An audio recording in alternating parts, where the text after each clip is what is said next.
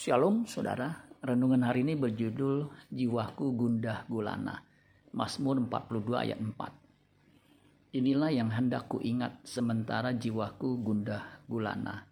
Bagaimana aku berjalan maju dalam kepadatan manusia, mendahului mereka, melangkah ke rumah Allah dengan suara sorak-sorai dan nyanyian syukur dalam keramaian orang-orang yang mengadakan perayaan Pemasmur teringat bagaimana ia merindukan Allah sedemikian rupa, seperti seekor rusa yang haus merindukan sungai berair. Di tengah kepadatan manusia, ia berjalan mendahului mereka, menuju mendahului mereka semua menuju ke rumah Tuhan. Orang percaya seharusnya menginginkan Tuhan lebih dari apa pun, karena jika kita mendapatkan Tuhan di bumi, maka kita akan mendapatkan Dia di kekekalan.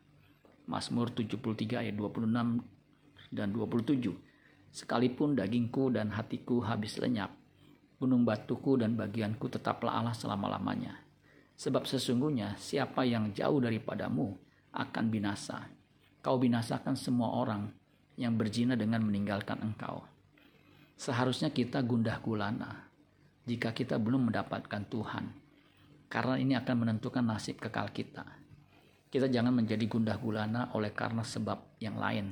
Misalnya belum dapat jodoh, belum memiliki rumah sendiri, belum punya anak atau belum memiliki pekerjaan tetap dan lain sebagainya.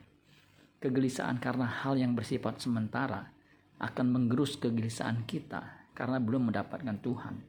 Akibatnya sampai di ujung maut kita baru menyadari ternyata yang kita butuhkan hanya Tuhan. Tetapi itu sudah terlambat.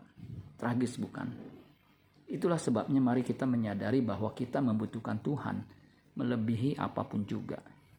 Amin buat firman Tuhan. Tuhan Yesus memberkati. Sola Gracia.